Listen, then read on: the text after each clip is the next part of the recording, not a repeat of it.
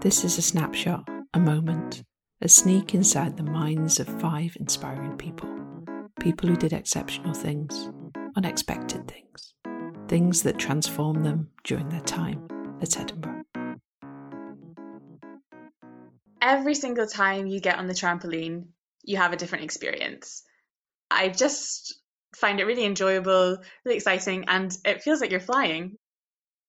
My name is Emily Hazley, and in the year 2018 to 2019, I was the Community and Development Officer for Edinburgh University Trampoline Club.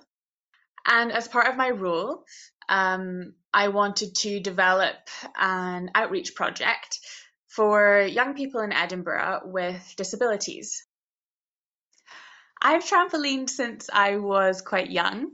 I started, I think I must have been about eight or nine years old, I did a lot of sports. I was into swimming, netball, tennis, golf, and then um, in our local community centre, they started up a new trampoline club. And so we thought, why not give it a try? And it ended up becoming my favourite sport of all of them. And so I pursued it all throughout my school years. And when I was joining Edinburgh University, um, on the day of the um, sports fair, I went straight to the trampolining stall and I said to them, I love trampolining. I've been doing it since I was young and I would really be interested in joining.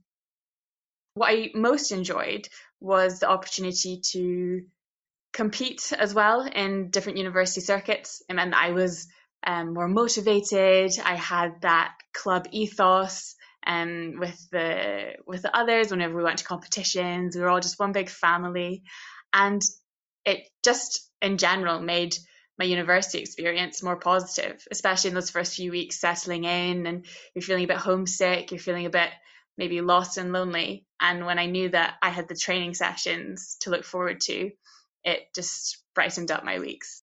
I think I had, you know, ups and downs throughout the first semester, um, for sure, because I'm from a very small village in the north of Scotland um, a quite a big family, so my home and my family was very important to me.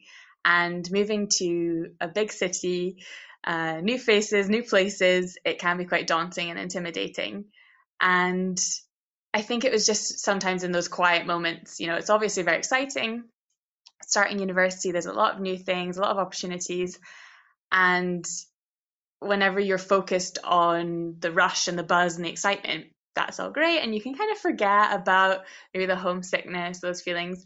But then yeah i do just remember that there would be times i'd be sitting in my little student flat and i'd be thinking oh i'd really like to be having a cup of tea with my mum right now. But as i said i think it would have been a lot worse and you know possibly unbearable if it hadn't been for the friends that i met and made through the trampolining club and through the other activities at the university.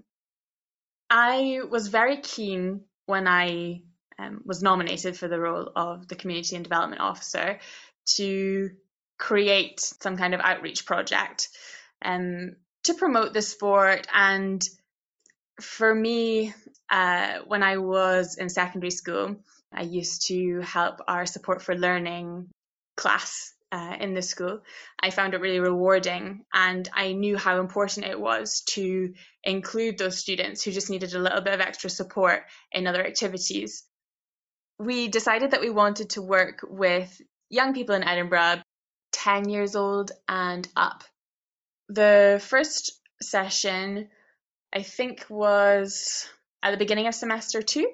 So I think we had about 10 participants um, over four trampolines and it was just brilliant. Um, I've got brilliant memories from it.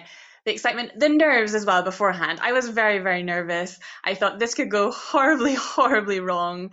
Maybe I have overshot, I've been overambitious, and you know, I might regret this.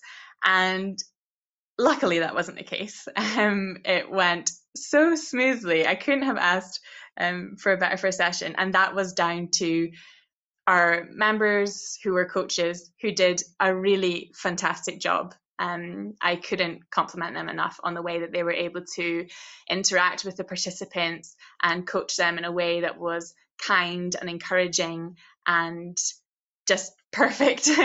um, and also the participants themselves who got involved and who were happy to try new things and to push themselves outside their own comfort zones.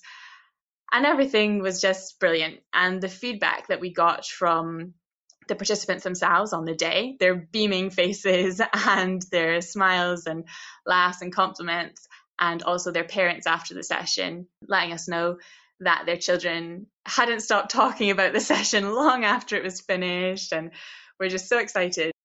The um, majority of the participants were autistic.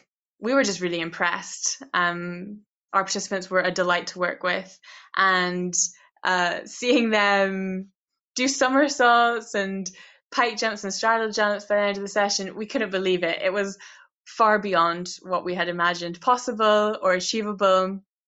And we actually did manage to get a couple of the participants out of their own will. They joined trampoline clubs in the area after that and had really taken to the sport. And we just thought, even if one or two people end up enjoying um, the experience, enjoying the sport, you just don't know how that could transform their life.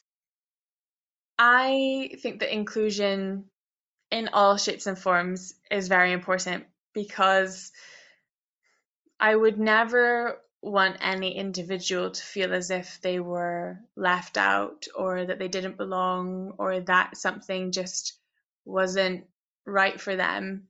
Um, I think that everyone is entitled to opportunities that we all have the same potential and we should all be valued in the same way and I think it struck me most um, whenever we went to the British University Championships.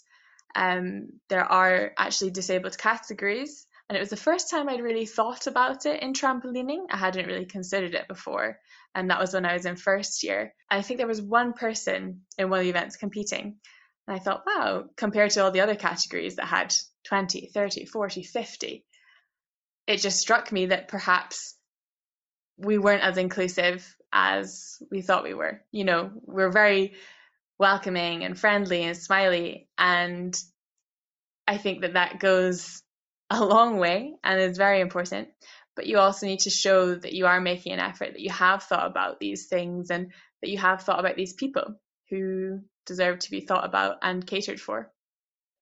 I must say that my involvement on the committee um, for Edinburgh University Trampoline Club was very transformative. And um, before that, I was a bit shy and um, yeah, not very confident in terms of putting myself out there and um, talking even to other students that I hadn't really been in contact with before or um, that I hadn't been acquainted with. And all of a sudden, I was in this role where that was pretty much my job. And a lot of the other students and a lot of the other members of the trampoline club commented on how much I came out my shell in that year. And because I was so passionate about my role and about what I could do and how we could improve things and help others, I just didn't focus on the fact that I would maybe be feeling self conscious. I would also just say it's helped me to realize how important it is to make the effort to go that little bit further because the reward that you get from it is like nothing else. We all have role models, people we look up to, people who encourage us or who leave a mark on our life. We asked our podcast guests who inspires them.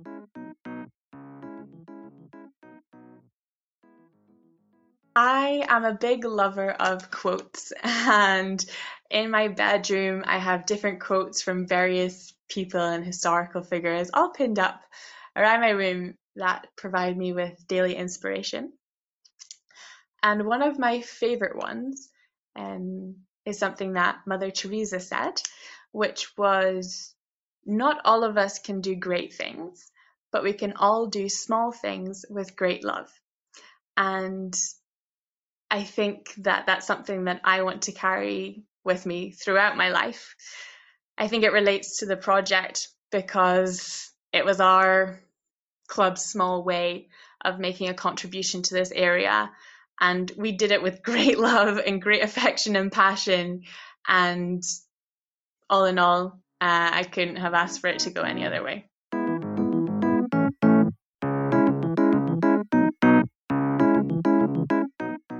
Our podcast guests were supported by Student Experience Grants, one off awards that help fund innovative projects that help students make the most of their time at Edinburgh.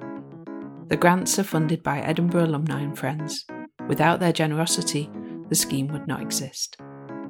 Have you been inspired by this story? Are you a student or member of staff looking for funding? Search Student Experience Grants on the university website to find out how to apply for support. Thank you for listening, and thank you to the donors who make the Student Experience Grants possible.